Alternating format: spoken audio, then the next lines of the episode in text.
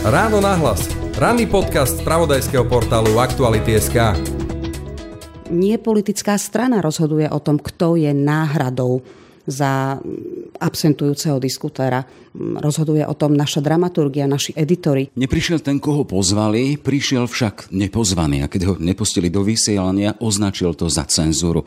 Verejnoprávna RTVS a jej moderátorka Marta Jančkárová sa stali v minulých dňoch terčom nevyberaných a brutálnych útokov, ktorých obsahom je až výhrážka fyzickou likvidáciou. Len pred pár dňami sme si pritom pripomenuli smutné výročie zákernej vraždy investigatívneho novinára Jana Kuciaka a jeho snúbenice. Rovnako v týchto dňoch vyšiel prieskum, podľa ktorého dvaja z troch slovenských novinárov zažili v poslednom roku hrozby alebo výhrážky. S vážnym záverom v ohrození samotný princíp slobody slova ako jedného z pilierov demokracie. Prečo sme dospeli až sem a čo s dávnym stavom? Téma pre Anu Sámelovú, šéf-redaktorku spravodajstva verejnoprávnej RTVS. Je útorok 28. február, počúvate podcast Ráno náhlas. Moje meno je Jaroslav Barborák. Ráno nahlas. Ranný podcast z pravodajského portálu Aktuality.sk ešte raz teda útoky na verejnoprávnosť a novinárov a Anna Sámelová, šéf-redaktorka spravodajstva RTVS, ktorá sa do verejnoprávnej inštitúcie vrátila z Bratislavskej katedry žurnalistiky Univerzity Komenského. Vítajte v Ráno na hlas. Ďakujem pekne, pozdravujem všetkých poslucháčov podcastov Aktuality.sk. Plánoval som začať tým, neprišiel pozvaný, ale prišiel nepozvaný s tým, teda, že sa uchádzal o kreslo v štúdiu. Ale keď som si pred chvíľou vypočul to, čomu teda mm, aktuálne RTVS a jej ľudia, jej moderátorka čelí, e, tak som zostal z toho skoro vykolajený, ale nenechajme sa vykoleť v každom prípade, ale predsa len.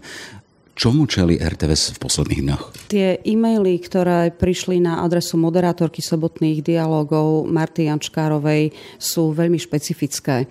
Nielen, že sú napísané vulgárnym jazykom, oni sú aj mimoriadne agresívne, útočné, vyhrážajú sa jej na živote, rovnako jej, jej blízkym, vyhrážajú sa mučením, vyhrážajú sa opakovaným až hromadným znásilnením. Eh, je to niečo, čo si nemôžeme dovoliť publikovať, pretože táto inštitúcia zachováva dobré mravy. A myslím si, že keby sme chceli aj citovať z tých e-mailov, a máme na to súhlas Marty Jančkárovej, prekročili by sme hranice slušnosti aj aktuality.sk. A stále uvažujem nad tým, či by sme prekročili, neprekročili. Predsa len, keby sme chceli byť autentickí a to, čo som si vypočul do určitého momentu, uh, myslím si, že predsa len stojí za to, pocítiť na vlastnej koži, keď teda chceme sprostredkovať poslucháčom, to, čomu čelia novinári v dnešných dňoch. A ak som hovoril v úvode o tom kontexte, sme v kontexte týždňa Jana Kuciaka, ktorý musel pre svoju prácu stratiť alebo položiť to najcennejšie, život, tak poďme do toho aspoň pokiaľ sa dá. Môžeme to urobiť tak, že budem čítať z e-mailu, ktorý prišiel Marte Jančkárovej a poprosím vás, aby ste potom dodatočne vulgárne slova nejakým spôsobom postprodukčne vypípali. A ja vás poprosím, možno tie vulgárne slova prejdeme mlčaním. Môžeme aj tak. Dobrý deň. Počúval som vašu reláciu a musím ti oznámiť, ty židovská fašistická K, že si sa úspešne dostala na čiernu listinu. To je zoznam, ktorý už čoskoro použijeme – Ruské vojska sú tu čo nevidieť, aj keď si ty P, fašistická stov K, Sorošovou Čaputovou klamala, až sa vám obom z papuľ prášilo, že neprídu. Tak keď dorazia vojaci, tak vás a vaše rodiny začneme do radu podľa zoznamu zabíjať. Potom môžeš kvičať, koľko chceš, že ti to kázali. Modli sa k Navrhujem teda, nechoďme ďalej. E, tá autenticita a tá hrôza a strach a až akési báhno zazneli, ale nie, teda dúfam, nie samoučelné, ale sme konfrontovaní s tým, čo produkujú Slováci, poslucháči, diváci, konzumenti e, obsahu, ktorí tvoria novinári. Toto bolo, predpokladám, že to reakcia na reláciu ešte s prezidentkou, Aktuálne sme ale ešte vo väčšom mediálnom pohrome pre reláciu s politikmi a pre účasť, neúčasť jedného predstaviteľa strany Smer. Čo sa stalo? Z hľadiska médií sa nestalo nič neštandardné. Mm, prišiel nám nepozvaný host do štúdia, ktorého sme do štúdia nevpustili, pretože my nebudeme komunikovať s niekým, koho sme si nepozvali do relácie. Vysielacie médiá, ku ktorým rozhlasia televízie patria, vysielajú svoje diskusné relácie a programy tak, že dramaturgicky ich držia vo svojich rukách. Vyberú si tému, zvolia si hostí, ktorých pozvú a potom začnú telefonovať alebo e-mailovať a dohodnú sa s tými hostiami, ktorí nakoniec do štúdia prídu. A presne takisto to bolo aj v prípade týchto sobotných dialogov. Pozvali sme ministra obrany Jaroslava Nadia pozvali sme predsedu zahraničného výboru Národnej rady Slovenskej republiky Mariana Kerryho.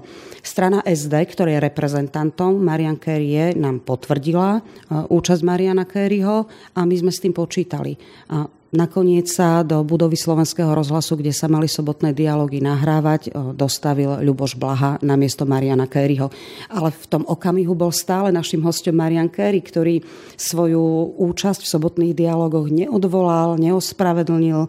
My sme sa pokúšali telefonicky komunikovať, nedostali sme žiadnu odpoveď a neurobila to ani centrála politickej strany Smer SD. Čiže my sme boli stále v tom, že našim hostom je Marian Kerry a keď nám poslanec Ľuboš Blaha vysvetlil, že on prišiel ako náhrada, tak sme to jednoducho neakceptovali, pretože nie politická strana rozhoduje o tom, kto je náhradou za absentujúceho diskutéra. Rozhoduje o tom naša dramaturgia, naši editory. My si nepozývame hostí podľa eh, ich stranických centrál, stranickej príslušnosti. My si ich pozývame iste, že v istom pluralitnom vyvážení, v istom pomere parlamentných a opozičných vládnych a eh, mimoparlamentných strán, čiže tieto štatistiky si my sledujeme, ale téma je dominantná. A my zloženie hostí nenechávame na politické strany. To je naša voľba. Naviac, ak som si všimol, Marian Kerry tam bol pozvaný aj z pozície toho, že predsedá, šéfuje zahraničnom parlamentnom výboru. Čiže nebolo to spojené len so stranou, ale aj s jeho funkciou. A vy už ste teda ten inštitút prázdneho kresla. Čo to znamená? Inštitút prázdneho kresla znamená, že redakcia sa rozhodne odvysielať program aj bez hostia, ktorého si pozvala. Prázdne kreslo zostáva tomu hostovi. V tomto prípade Marianovi Kerimu, ktorý mal byť našim hostom a my sme do jeho kresla neposadili žiadneho náhradníka. Namiesto toho naša moderátorka upozornila opakovane poslucháčov sobotných dialogov, že popri ministrovi obrany mal byť hosťom aj predseda zahraničného výboru par- parlamentu Marian Kerry, ktorý sa ale do, do vysielania nedostavil. Čiže poslucháč vedel, že držíme kreslo, prázdne kreslo Marianovi Kerrymu. No a na moderátorke potom zostala úloha klásť vlastne jedinému diskutujúcemu, a to bol minister obrany Jaroslav Naď, aj otázky, ktoré sa dajú predpokladať, že by boli bývali zazneli z hľadiska opozičných táborov, z hľadiska retoriky a argumentácie smeru SD a podobne. Z tohto hľadiska Marta Jančkárová si zastala rolu moderátorky veľmi profesionálne. Takýto inštitút prázdneho kresla nebýva zvykom, teda nie je to každodennou záležitosťou a predpokladám, že v posledných rokoch sa to ani nestalo. Inštitút prázdneho kresla sme, keď som ešte pôsobila na pozícii riaditeľky Centier spravodajstva RTVS pred viac ako desiatimi rokmi, sme využívali. Využili sme ho aj teraz, ale máte pravdu v tom, že Inštitút prázdneho kresla je síce štandardný, ale nie častý nástroj. Je to krajný nástroj. Je to nástroj, ktorý používajú redakcie vtedy, keď už nemajú čas nájsť náhradu za absentujúceho hostia, lebo aj v našom záujme je priniesť poslucháčom v prípade televíznych diskusí divákom ucelenú reláciu. Reláciu, kde v kreslách niekto stojí, kde nie je iba vizitka, že tu mal sedieť nejaký človek a kreslo zostalo prázdne. Čiže Inštitút prázdneho kresla je je e, štandardným nástrojom pre redaktorov, editorov a dramaturgov relácií, aby sa nestali nástrojom politikárčenia, politického marketingu a najrôznejších obštrukcií, keď sa hostia, ktorí potvrdili svoju účasť, nakoniec z akýchkoľvek dôvodov rozhodnú do relácie neprísť. Samozrejme, táto situácia e, vyústila alebo vyvolala reakciu strany Smer, ktorá si urobila tlačovú konferenciu priamo pred budovou Slovenského rozhlasu v čase, keď mal byť vysielané sobotné dialógy.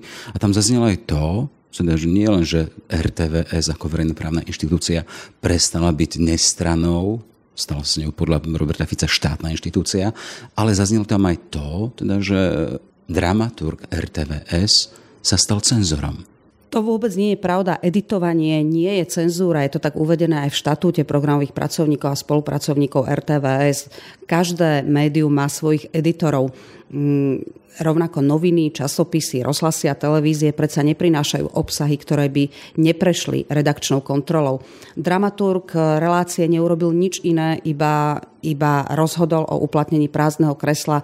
Mal na to súhlas aj mňa, čiže riaditeľky spravodajstva a publicistiky RTVS, aj generálneho riaditeľa, čiže najvyššej inštancie, ktorá v tejto uh, inštitúcii funguje. Editovanie, zdôrazňujem, nie je cenzúra. Je to naše rozhodnutie o tom, koho akceptujeme ako hostia a či dovolíme nepozvaným hosťom, aby nám obsadzovali miesta v našich reláciách.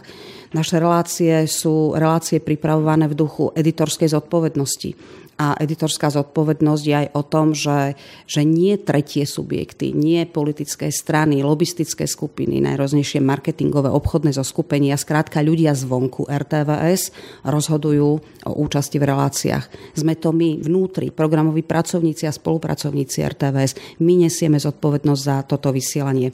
Cenzúra to rozhodne nie je. Robert Fico sa navyše míli v tom, ak si myslí, že keď Marian Kerry náhle nemôže prísť na diskusiu, ktorú predtým potvrdil, že politická strana Smer SD musí narýchlo zohnať náhradu. To vôbec nie je pravda. Narýchlo zohnať náhradu musí RTVS. A aby to RTVS mohla urobiť, najskôr musí vedieť, že Marian Kerry nepríde.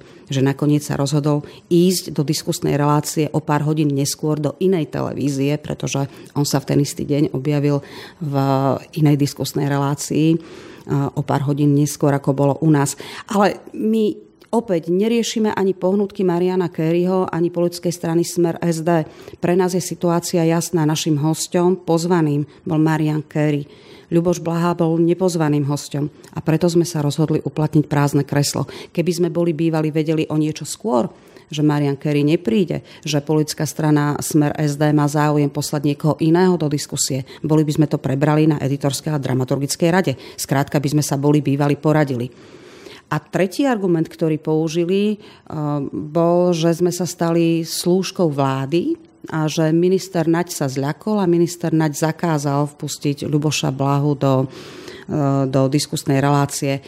To Opäť nie je pravdivá informácia. Minister Naď ani nevedel, že sa niečo takéto odohráva, pretože, pretože on bol stále v štúdiu s Martou Jančkárovou. A táto diskusia o tom, či budeme uplatňovať prázdne kreslo alebo ako vôbec budeme postupovať, vznikala v zákulisí. To bola horúca linka telefonátov medzi, medzi dramaturgom relácie, generálnym riaditeľom a mnou.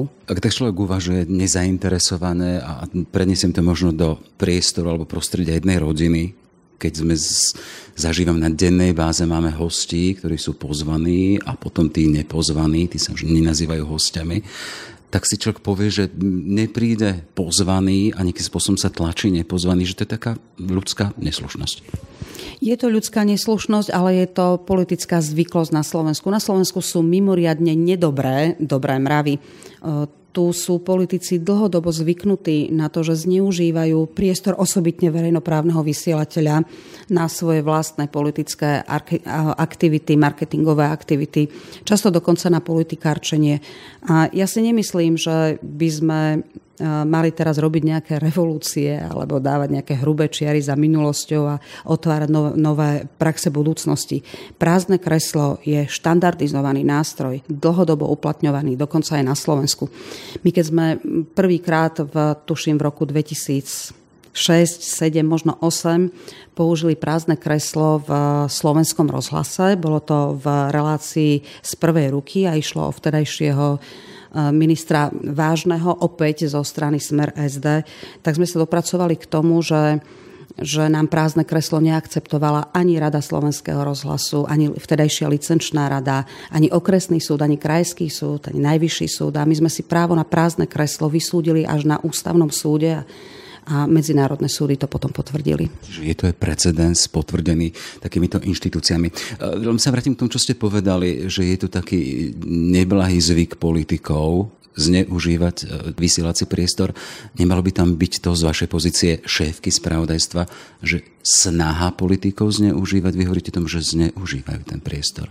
Čo robíte na to, alebo proti tomu, aby ten priestor nebol zneužívaný, aby sa to nedialo? Politici sa vždy budú usilovať dostať do priestoru médií, napriek tomu, že v súčasnej dobe sociálnych sietí už majú aj vlastné distribučné mediálne kanály, ako svoje posolstva dostať medzi svojich eh, priaznivcov alebo sympatizantov.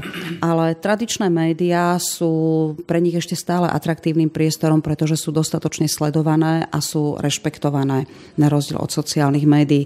Čiže ja chápem, úsilie politikov dostať sa do vysielania, ale oni zase musia chápať, že médiá majú svoje vlastné pravidlá a sú to pravidlá, ktoré súvisia s transparentnosťou ktoré sú založené vyslovene na tom, že my reláciu pripravujeme, my sme vymysleli dramaturgiu, my sme navrhli hosti a tí hostia buď príjmu naše pozvanie, alebo nepríjmu, ale musia to s nami komunikovať. Stále je to médium ktoré má právo hľadať náhradu za absentujúceho hostia. Toto mi je jasné, ale pýtam sa na to, teda, že vy ste konštatovali, že ten verejný mediálny priestor verejnoprávnej televízie a rozhlasu je zneužívaný, sa to deje. Čo vy ako nová riaditeľka sekcie spravodajstva a publicistiky robíte preto, aby sa to nedialo? No napríklad som uplatnila prázdne kreslo aby, aby sa to nedialo. E, keď som nastúpila do, do tejto funkcie, bolo už vlastne, ja neviem, asi 2. alebo 3. januára, keď som poskytla veľký rozhovor denníku ZME, kde mi redaktor denníka ZME položil e, otázku súvisiacu s tým, na čo sa pýtate aj vy.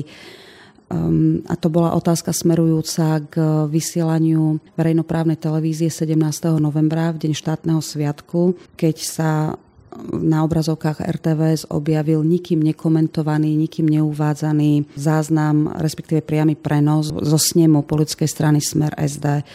Slovenská televízia RTVS za to zožala veľkú vlnu kritiky, rovnako odborníkov ako aj laickej verejnosti, pretože to bol program politického marketingu strany Smer SD, nebol to program, ktorý by bol dramaturgicky uchopený dramaturgiou RTVS a vedený dramaturgiou RTVS. Budeme mať z toho problém. Už je podanie na, na Rade pre mediálne služby. Rada mediálne slu, pre mediálne služby začala správne konanie a bude sa tejto záležitosti venovať, pričom RTVS tam bude ťahať za kratší koniec povrazu, pretože to naozaj bol program politického marketingu. Dúfajme, že, že nie politickej reklamy došlo k zlyhaniu na našej strane a už vtedy som upozornila na to, že spôsob, akým sa strana Smer SD dostala so svojím snemom do tohto vysielania je takým varovným prstom pre dramaturgiu RTVS, že sa politici, a teraz nehovorím iba o smere SD, politici naprieč spektrom e, Slovenska, slovenskej politickej scény správajú k RTVS ako k pološtátnemu alebo štátnemu nástroju. Tvária sa, že vysielací priestor patrí im a správajú sa tak, ako keby im patril politické hantírky typu s tým si ja do diskusie nesadnem, s tým nepôjdem, pôjdem iba za takých podmienok, sú bežné v, varí vo všetkých vysielacích médiách a každý dramaturg alebo editor, moderátor takýchto programov vám potvrdí, že, že s tým má rozsiahle skúsenosti. Dôležité je ustrážiť mieru a miera nepozvaných hostí je podľa môjho názoru začiarov. Koniec s takýmto praktikám, takejto tradícii slovenskej sa dá spraviť len tým, že sa pristúpi k tomu, že nepristúpite na to, aby si politici vyberali svojich e, oponentov. S týmto pôjdem diskutovať, s týmto nepôjdem diskutovať. Deje sa to? Majú vaši podriadení takéto príkazy napríklad alebo odporúčania? Nebavme sa, robme dramaturgiu čiste my? Ehm, v drvivej väčšine prípadov s týmto jednoducho nie je problém. V štandardnej spoločnosti, ako Slovenská republika je, sa dramaturgia vždy dokáže dohodnúť na zložení hostí, tak aby, aby poviem to veľmi rukolapne bol aj vlk síty, aj ovca celá. Čiže my, my prvý máme záujem priniesť dobrú reláciu rozhlasovú alebo televíznu. A zloženie hostí, tá dvojica, trojica, štvorica diskutujúcich je vždy predpokladom pre dobrú reláciu. My nie sme inštitúcia, ktorá by nutne potrebovala ísť do konfrontácie, ktorá by potrebovala vyrábať show, okolo diskusí. My sme inštitúcia, ktorá sa chce racionálne pozerať na problematiku, ktorá ju nechce ďalej emocionálne vybičovávať, ktorá nepasie po žiadnych škandáloch. My nepotrebujeme, aby sa v našich štúdiách naši hostia e, byli verbálne, už vôbec nie fyzicky. Naopak, my sme inštitúcia, ktorá by mala kultivovať politickú scénu a verejný diskurs v krajine. My sme tí, ktorí, ktorí by mali používať umiernený slovník a preto som veľmi nerada, keď politici vo vzťahu k RTVS používajú emocionálne silné slova, ktoré nemajú podložené argumentmi lebo to už bez tak polarizovanú a radikalizovanú slovenskú spoločnosť ešte viac polarizuje, ešte viac rozdeľuje, ešte, ešte viac popudzuje k emocionálnemu vnímaniu. Potom sa pochopiteľne dostávame do situácie, že skôr než si vysvetlíme dôvody, čo si myslíme a prečo si to myslíme, už sme pohádaní. A to celkom určite nepatrí na obrazovky ani do éteru verejnoprávnych inštitúcií. Rozhovor robíme na pôde RTVS, na verejnoprávnej pôde. Chcem sa spýtať na to, teda, že čo je vlastne tá verejnoprávnosť? Je tam to slovo verejnosť, ktorá má právo na svoje vysielanie? Áno, celkom určite je to tak. Verejnoprávne inštitúcie vznikli pred 100 rokmi ako protipóly súkromného a zároveň protipóly štátneho. Verejnoprávne inštitúcie máme na to, aby sme sa vo vysielaní dokázali vyhnúť všetkým excesom, ktoré by dokázala vyprodukovať buď súkromná alebo štátna sféra. Verejnoprávne inštitúcie tu nemáme na to, aby boli predlženou rukou štátnej správy a verejnej správy. Práve naopak, my si ich platíme preto, aby boli kontrolórmi štátnej správy a verejnej správy, aby boli lídrami verejnej diskusie, aby verejnosť spájali a nie rozdeľovali. A to sa dá iba kultivovanou debatou, oprostenou od emocionálnych výstrelkov. Práve naopak, veľmi chladným, racionálnym diskutovaním. Na často možno témy, ktoré nie sú až také atraktívne, ale sú pre divákov a poslucháčov dôležité z hľadiska ich praktického života, z hľadiska ďalšieho smerovania krajiny a podobne. V každom prípade toto je poslané, nejakým spôsobom deklarované aj v zákone o RTVS, kde sa hovorí nielen o nestrannosti v rámci spravodajstva, ale aj o akejsi výchuve, kultúrnosti, o týchto veciach. Ale zase prídeme k tomu, teda, že je tu tá politická sféra, sú tu politici, ktorí sa nejakým spôsobom zaujímajú a bojujú o pozornosť tej verejnosti, ktorá je v záujme samotnej verejnoprávnosti a oni to zasa používajú, tento prístup. Chcem sa spýtať, čo, aké kroky, alebo aké nástroje máte vy tuto v vo verejnoprávnom vysielaní, v spravodajstve, publicistike, aby ste čomu takémuto predišli, teda aby ste tým politikom povedali stop. Máme editorov, máme dramaturgov, s ktorými denne pracujeme, ktorí sa snažia pracovať v duchu editorskej zodpovednosti a v prípade, že si nie sú istí svojim rozhodnutím, tak konzultujú, konzultujú s inými editormi, s inými dramaturgmi, konzultujú so mnou, ja sa tiež poradím, poradím sa s generálnym riaditeľom, s priateľmi, známymi, e, s ľuďmi, ktorí pôsobia v rôznych regulačných orgánoch a, a tak ďalej. Nikto z nás nemá patent na rozum, patent na múdrosť. E, jeden z prvých riaditeľov BBC, čo je britský verejnoprávny vysielateľ, e, varí aj najpreslávenejší na svete, kedy si povedal, že sa nečuduje žiadnemu politikovi, že sa pokúša najrôznejšími spôsobmi dostať do vysielania verejnoprávnej inštitúcie. Čuduje sa ale každému programovému pracovníkovi verejnoprávnej inštitúcie, ktorý by mu to dovolil. A v tomto je tú hranicu musíme ustanoviť my. Politici sa správajú presne takisto ako ktokoľvek iný na ulici. Koľko mu dovolíme, toľko si dovolí. A podľa mňa je dôležité práve preto, že o pár mesiacov budeme mať na Slovensku parlamentné voľby a ten politický marketing sa bude s približujúcimi sa voľbami ešte stupňovať. Je dôležité vyjasniť si pozície hneď na začiatku. A tá naša pozícia nie je pozíciou sily. Tá naša pozícia je pozíciou profesionality. A tam je to jednoznačne dané. My sme dramaturgia, my to tu editujeme, my rozhodujeme o tom, koho akceptujeme a koho neakceptujeme ako hostia. Pozícia profesionality na jednej strane, na druhej strane vidíme pozíciu pôjdeme po hlave generálneho riaditeľa, citujem Roberta Fica zo spomínanej tlačovky, avizovali rovnako zasadnutie, špeciálne zasadnutie mediálne, par, mediálneho parlamentného výboru a iných e, orgánov, ktoré kontrolujú RTVS. Z tohto pohľadu, v akej ste pozícii? Sme v pozícii... Nie ste zastrašovaní? Nevnímate toto ako zastrašovanie? Uh, svojím spôsobom to zastrašovanie je, ale, ale naša pozícia je v tomto veľmi pevná. My pôjdeme radi aj na parlamentný výbor pre kultúru média, aj na pôdu Rady RTVS, aj na pôdu Rady pre mediálne služby vysvetliť principiálne stanovisko prázdneho kresla. Jednoducho nepozvaní hostia nemajú vo vysielaní priestor. Pozvaní hostia sú našimi vítanými hostiami a nie je to politická strana, žiadna politická strana, ktorá bude určovať verejnoprávnej inštitúcii, koho má a koho nemá do svojich diskusných programov pozývať. To je jednoducho cez čiaru. Čiže e, Môžeme to vnímať ako zastrašovanie, ale v tomto sme úplne presvedčení v RTVS, že jednoducho máme pravdu. Naše stanovisko bolo profesionálne a držíme sa toho.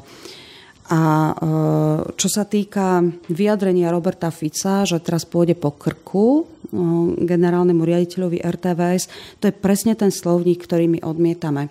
Odmietame emocionalizáciu a ďalšiu radikalizáciu e, verejnej diskusie. Dôvod, prečo naša redaktorka moderátorka dostala takéto výhražné e-maily, spočíva aj v tom, akým spôsobom politici verejne diskutujú. Ešte pred pár rokmi by sme považovali za absurdné a nepriateľné, aby sa politici takto vulgárne a takto agresívne vyjadrovali. No a na adresu médií a riaditeľov verejnoprávnych inštitúcií sme si ako si za ostatných 30 rokov privykli na drsný slovník, ale Možno práve preto, že dnes je slovenská verejnosť tak veľmi polarizovaná a časť z nej aj radikalizovaná, by sme všetci mali vážiť slova. Tak politici, ako aj ich fanúšikovia. Konštatovanie v tom, aj v tom vašom stanovisku k tomu, čo sa stalo s tým, že dávate do súvisu aj tú nespokojnosť verejnosti, ktorá sa prejavuje aj takýmito obludnými reakciami, ktoré si našla v maili alebo v odkazoch vaša moderátorka aj s tou verejnou diskusiou alebo verejným diskurzom, ktorý beží a ktorého autorom sú politici. Majú zo vašej strany takúto nejakú spätnú väzbu, že ale vráťme sa k rozumu, k zdravému rozumu? Pokúšame sa nastoliť racionálnu komunikáciu. Ja verím, že sa nám to podarí aj, aj v našich programoch. Našim záujmom naozaj nie je polarizovať spoločnosť, našim záujmom je spájať a kultivovať verejnú diskusiu. Verím, že, že v priebehu času sa to podarí. Začiatky nikdy nie sú jednoduché, začať je najťažšie, ale ja si naozaj nemyslím, že slovenská verejnosť je, alebo slovenská spoločnosť je natoľko zdegradovaná, že by nedokázala prijať kultivovaný slovník. Určite nie. Už v úvode sme spomínali ten prieskum aktuálny v rámci toho Kuciakovho týždňa medzi novinármi, 400 slovenských novinárov sa vyjadrilo k tomu, vyjadrilo k tomu, čo majú skúsenosť so zastrašovaním a dve tretiny stopilo, že áno, že za posledný rok zaznamenali výhrážky alebo zastrašovanie. Tou najčastejšou formou sú tie slovné alebo potom online výhrážky. Teda viem, že vy ste podali trestné oznámenie na NAKA celý čas, ako sme tu sa pripravili na rozhovor, ste boli konzultovaná cesto, teda rieši sa to, hej. Vinníci, ktorí toto spôsobili, môžu, alebo hľadá sa spôsob, ako ich potrestať. Áno, vyšetrovanie tohto prípadu prebieha a teda sa nebudem vyjadrovať, aby som nevstúpila do živej kauzy, aby som nezmarila úsilie NAKA na, na vypátranie odosielateľov týchto e-mailov a telefonátu, ktoré prišli Martiančkárovej. V každom prípade RTVS stojí za Martou Jančkárovou a bude stáť za každým svojim zamestnancom, ktorý by čelil takejto vlne hejtov, nenávisti, vyhrážania sa a podanie trestného oznámenia, inštitucionálne podanie, čiže RTVS ako inštitúcia podáva trestné oznámenie, považujeme za veľmi silný signál smerom dovnútra aj smerom navonok, že sa nenecháme zastaviť vlnou nenávisti. Toľko teda Anna Sambelová, šéf-rektora spravodajstva RTVS. Všetko dobré, nech sa darí.